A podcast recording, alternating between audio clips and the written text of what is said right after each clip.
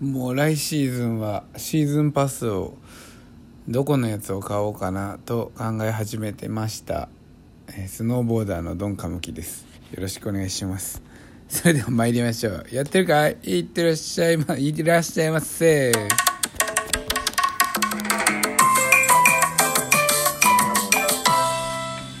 はいというわけで、えー、冬はまだまだ始まったばかり、えー、カムキ家はスキーから始まって僕だけスノーボードに、えー、転向しましてもうスノーボード漬けの日々を送っていますまあスノーボード漬けって言ってもいけてる日なんていうのは限られるんですけどやっぱりなんかこう頭の中がねもうモードがそこにベクトルがもう向いちゃってるわけですから、えー、何をしててもやっぱり考えてしまうと。で僕は10年間本当にスケボー10年間もうちょっとかなもっと10年用事いっぱいですけどずっとスケボーがその最優先順位だったんですよ。だから、えーまあ、そその優先順位っていうのは何によって決まるかっていうところですけどもまずは、えー、一番最初はその心のが喜ぶ心が一番喜ぶのがどこにあるかっていうことだと思うんですよね。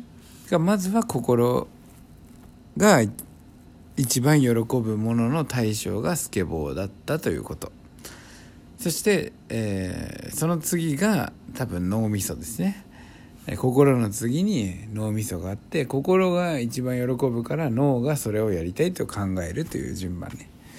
だから、えー、脳が、えー、それをしなさいそれをしなさいというあなたはそれをしなさいという指令を出しますね。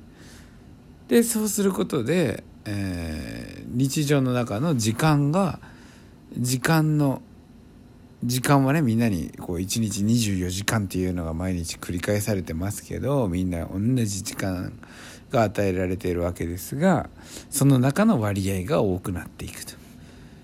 もちろん滑れる時間は限られますので滑れない時間も頭の中で考えてるかどうかっていうのでねそれはやっぱり時間がどんどんどんどんそれ増えていくと、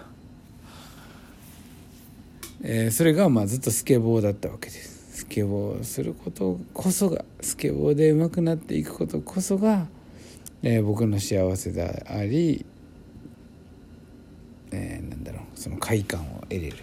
生きる喜びというやつだったと。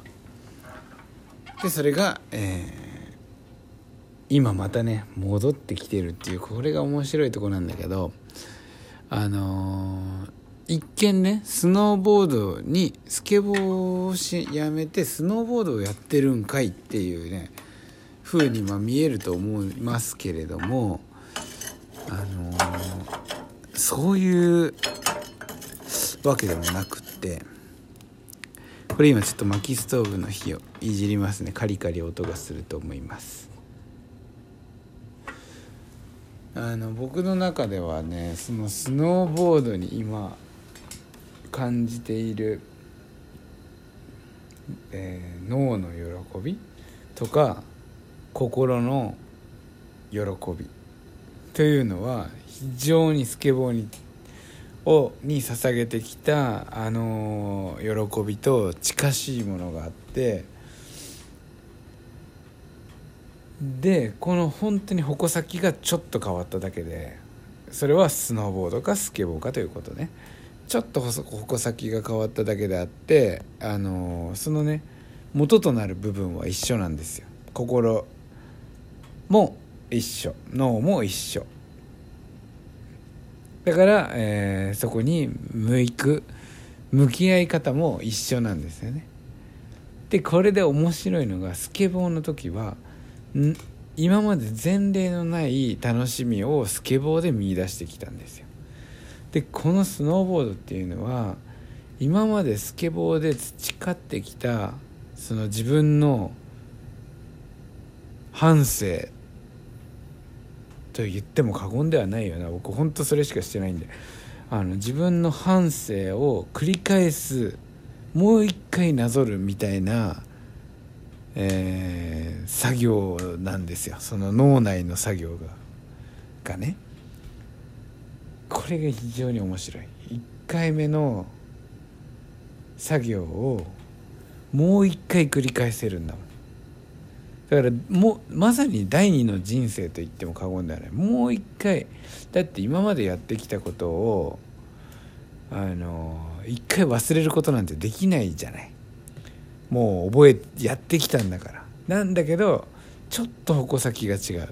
これがスケボーとスノーボードにはもうね絶妙なもう交わりもあるんだけどでも全然違うものだから。あのもちろん見た目も違うしあのなんだろうな。例えば板に足がくっついてるとかねついてないとか。そもそももう山山で斜面を滑るものと平面を滑る。スケボーとね。これも違うし。タイヤがついてて。スノーボードはついてないし。いろいろ違うところあるんですよ。であの一番でもやっぱ違うところだと思うのはやっぱりね心が違うのよ。で心が違うぐらい本当に違う。それ心が違うっていうのはうんどう説明したらいいか分かんないけどえー、難しいな。マインドが違うのよ。その取り組む。まあいえいえちょっとこれはちょっと難しい話になるから、えー、簡単に言うと、えー、違うところはいろいろあるけど横向きに滑るということに関しては一緒。これは簡単だよね。でそれをもちろんそのスケボーができるからってスノボができるわけじゃない。スノボができるからってスケボーができるわけじゃないんですよ。なんだけどそのえー、通ずるものはあるのよ。だからトンネルが2本のトンネルが関越道関越道で上りと下りで2本のトンネルがブワーって長いトンネルがあって途中で連絡通路があるみたいな感じ。途中で作業員の人たちだけ反対の側にもアクセスできますよみたいなそういう感じですよね。つながる部分もあれば全然つながらない場所もあって別々のことだから。でそれをもう一回だからもう一回なぞれるんですよ。自分のスケボーのやってきた人生を。しかもねあの前世とかじゃなく2回目の道だからこれが面白い。これ伝わるかな？2回目。みんな今やってることみんな想像してみてください。今やっていることを忘れることは絶対にできないから今ね積み上げてきたぞみたいなこうやってきたぞって思えることがあったらそれをイメージしてそれを忘れずに違う矛先でもう一回それを体験できるんですよ。全然できない自分がそこにはいて。でも別の道ではできるようになった自分が自分を教えてくれる。自分が自分に教えながら自分が自分に習いながら。それがね面白いですよ。はいということでお便り読みましょう、えー、DJ イカフェチさんからです。若船丼。